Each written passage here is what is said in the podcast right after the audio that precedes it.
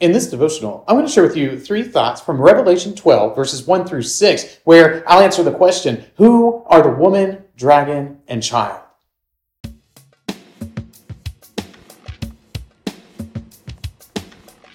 Revelation twelve, verses one through six says, "And a great sign appeared in heaven, a woman clothed with the sun, with the moon under her feet, and on her head a crown of twelve stars. She was pregnant and crying out in birth pains, and the agony of giving birth. And another sign appeared in heaven. Behold, a great red dragon, with seven heads and ten horns, and on his ten heads seven diadems. His tail swept down a third of the stars of heaven, and cast them to the earth. And the dragon stood before the woman who was about to give birth, so that when she bore her child, he might devour it. She gave birth to a male child, one who is to rule all the nations with a rod of iron. But her child was caught up to God and to his throne. And the woman fled into the wilderness, where she has a place prepared by God, in which she is to be nourished for one thousand two hundred sixty days." Revelation is one of those tricky books. It's tricky because it's apocalyptic in nature, meaning that there are many images given of things that are expected to happen, things that are expected to take place. And you'll find all sorts of disagreement about the explanation of each one of these different visions that happen.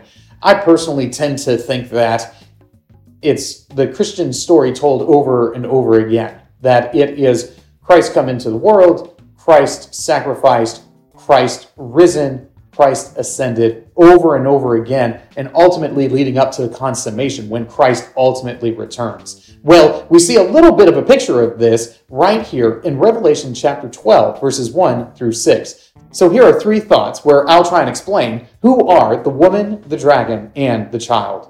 Thought number one, the woman. The woman is this vaulted woman, this woman who's wonderful, this Wonder Woman who is beautiful. She is arrayed in glory. She is absolutely wondrous. And I think that the woman is very likely the nation of Israel. And here's why I think that the woman is the nation of Israel, because the woman gives birth to the child. The woman gives birth to the child, and the woman, when she gives birth to the child, has the dragon waiting to devour the child. And it's the woman who is protected, who is cared for by God, who is set apart and nourished for the time, times, and half a time. So I think that the woman is likely the nation of Israel who brings forth the child. Thought number two, the dragon.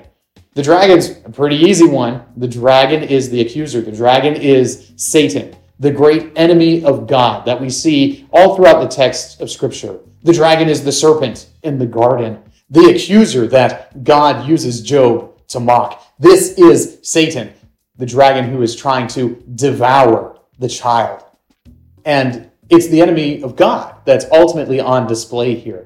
The enemy of God that's trying to thwart the Lord's plans, but finds out that as he's trying to thwart the Lord's plans, he is simply bringing about all of the things that the Lord has already ordained to take place. So the dragon, when he comes, when he is attacking the woman, when he's waiting to devour the child, what do we find out? That he is not accomplishing anything that isn't already known and decreed by the Father. Thought number three, the child.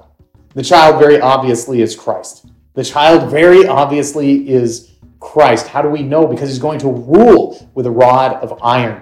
And this is the picture that happens all throughout the book of Revelation, that Christ comes and he rules in power and authority, that Christ ultimately is the one who rules over all of the nations, that his strength is going to be made known to all people. So as you go through and as you're reading Revelation, you will find these different characters arising again and again. You'll find Israel there in the book of Revelation. You'll find Satan in the book of Revelation, and you will find Christ and find him victorious all throughout the book. So as you go through and as you read the book of Revelation, I suggest thinking about it in those terms. Find Israel in the book. Find Christ in the book. Find the enemy in the book. And as you find these characters in the book, you'll see it being told over and over again, the great and beautiful tale of Christ's victory over sin and death and his ultimate authority on display for everyone in the world to see.